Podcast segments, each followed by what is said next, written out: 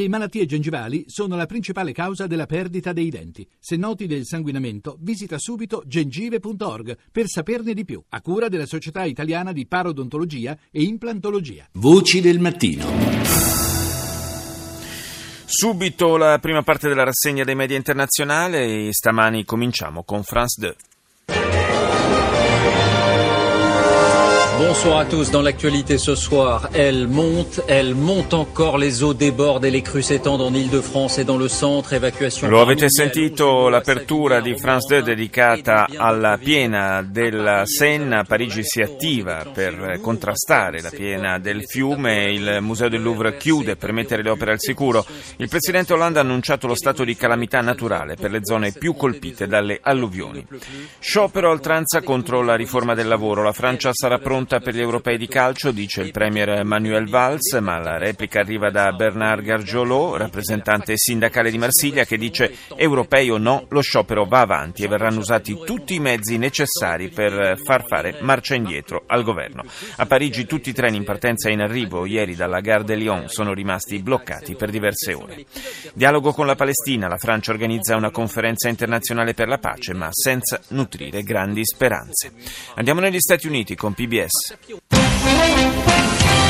Good evening. I'm Hari Srinivasan. Gwen Eiffel and Judy Woodruff are away. On the news hour tonight, California becomes a battleground for Hillary Clinton and Bernie Sanders.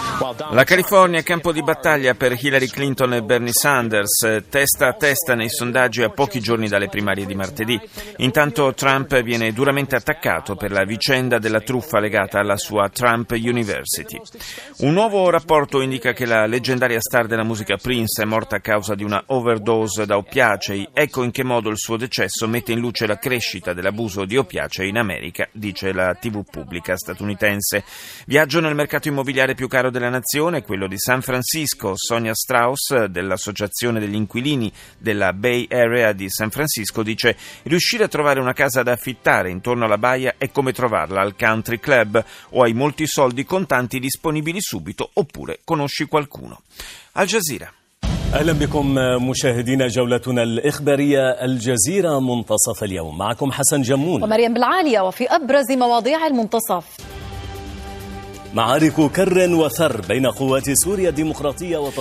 Combattimenti tra le forze democratiche siriane e l'organizzazione dello Stato islamico intorno a Manbi nel governatorato di Aleppo, prima città siriana ad essere finita nelle mani di Daesh all'inizio del conflitto.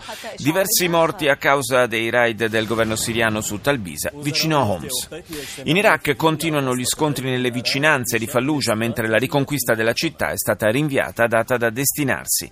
I ministri dell'OPEC si incontrano a Vienna tra opinioni divergenti sulla strategia che dovrebbe adottare l'organizzazione che raggruppa i produttori di petrolio. Russia Today. At five from Moscow, Turkey recalls its ambassador to Germany after lawmakers in Berlin vote La Turchia richiama il suo ambasciatore dalla Germania dopo che il Parlamento di Berlino ha riconosciuto come genocidio le uccisioni di massa che gli ottomani compirono ai danni degli armeni nel 1915. Mentre gli scioperi delle ferrovie contro la controversa riforma del lavoro paralizzano la Francia, gli attivisti accusano i contestatori violenti di appropriarsi dei loro sforzi per proteggere i diritti dei lavoratori. Un nuovo video suscita il dubbio che l'esercito israeliano abbia alterato le prove relative al caso di un palestinese al quale i militari spararono. BBC. Latest headlines from BBC News. My name's Mike Embley. A key figure in the US Republican Party, the House Speaker, Paul Ryan, has endorsed Donald Trump for the presidency. Una figura chiave del Partito Repubblicano negli Stati Uniti, lo Speaker della Camera dei Rappresentanti, Paul Ryan, ha infine annunciato il proprio sostegno alla candidatura di Donald Trump. La decisione arriva dopo un lungo periodo di freddezza fra i due. Intanto Hillary Clinton ha nuovamente criticato il magnate newyorkese per le sue idee a proposito della politica estera che ha definito pericolose e incoerenti. L'emittente britannica parla poi del maltempo che sta colpendo Francia e Germania e che finora ha causato la morte di 10 persone. A Parigi la Senna ha raggiunto il livello più alto da decenni e si teme che possa esondare. Il Musée d'Orsay e quello del Louvre sono stati chiusi per consentire al personale di mettere in sicurezza le opere d'arte. Infine è stato ritrovato vivo il bambino giapponese disperso da sabato scorso in un bosco nell'isola settentrionale di Hokkaido. Era stato abbandonato lì dai genitori per punizione. A individuarlo è stato un soldato. Al Mayadin.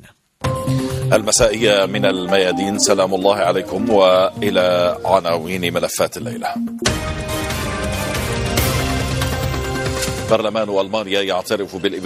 la TV libanese apre con la notizia del Parlamento tedesco che ha riconosciuto il genocidio armeno, la Turchia che definisce l'iniziativa un errore storico e reagisce richiamando il proprio ambasciatore. Intanto l'Armenia festeggia.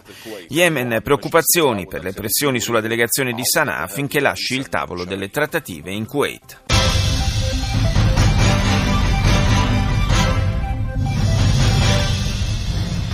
观众朋友，大家好，这里是中央电视台新闻频道。六月三号上午的时段，欢迎各位走进我们这节的新闻直播间。下面我们要继续跟进。Una equipe militare è stata inviata dal Ministero della Difesa di Pechino per indagare sull'attentato che nella notte del 31 maggio è costato la vita a un casco blu cinese in Mali. L'esplosione di un'autobomba ha causato anche il ferimento di altri sei soldati del contingente di pace.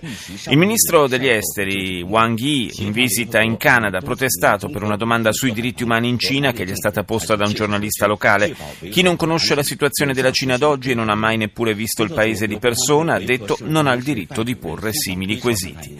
In Germania la polizia afferma di avere neutralizzato un progetto di attentato arrestando tre presunti terroristi. L'attacco, che sarebbe stato di grosse proporzioni, era in preparazione da quasi due anni, secondo gli inquirenti, e sarebbe stato ideato su impulso dell'ISIS. CNN. This is CNN Breaking News. Hello, everybody. I'm John Falls in Los Angeles. We begin with breaking news. Protests have once again erupted outside a Donald Trump rally. This time Il network americano apre con le proteste divampate all'esterno di un centro congressi nel quale si stava svolgendo un incontro con Donald Trump. Centinaia di persone si sono radunate davanti all'edificio sventolando bandiere messicane e bruciando quella americana per poi scontrarsi fisicamente con i sostenitori del magnate newyorkese. Contrasti altrettanto vigorosi, ma questa volta verbali, anche tra Hillary Clinton e lo stesso Trump, soprattutto sui temi di politica estera. L'ex segretario di Stato ha ripetuto che il suo antagonista non è solo inadeguato per la presidenza del paese, ma è anche incompetente e pericoloso per tutto il mondo. Trump ha replicato dando alla Clinton della bugiarda, patetica e colpevole come l'inferno per avere votato a favore della guerra in Iraq. Africa News. Follow live on Euronews the launch of Africa News, the new Pan African news channel. Malnutrition in Niger has reached a critical point. L'emittente panafricana apre con il nuovo allarme delle Nazioni Unite sulla malnutrizione in Niger, che ha raggiunto lo scorso anno livelli insostenibili. Nei mesi tra gennaio e aprile ci sono stati 176.000 bambini affetti da malattie legate alla carenza di cibo e di acqua potabile. L'esercito nigeriano, secondo titolo, ha confermato l'attacco compiuto ieri contro una piattaforma della compagnia petrolifera nazionale sul delta del Niger. Sei le persone rimaste uccise. L'assalto è stato addebitato ai ribelli vendicatori del delta del del Niger che però hanno negato via web il proprio coinvolgimento. Infine l'OPEC, l'organizzazione dei paesi produttori di greggio che si è riunita ieri a Vienna senza riuscire a trovare un accordo sul taglio della produzione di petrolio a sostegno dei prezzi. Come previsto hanno pesato i contrasti fra Iran e Arabia Saudita. Andiamo in Austria, ORF.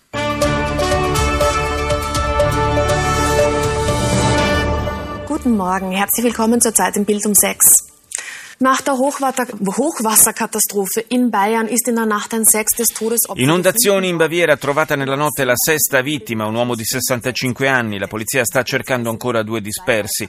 Armeni, per la Germania fu genocidio. Il Parlamento ha approvato la risoluzione che riconosce come tale il massacro del 1915 ad opera dell'impero ottomano.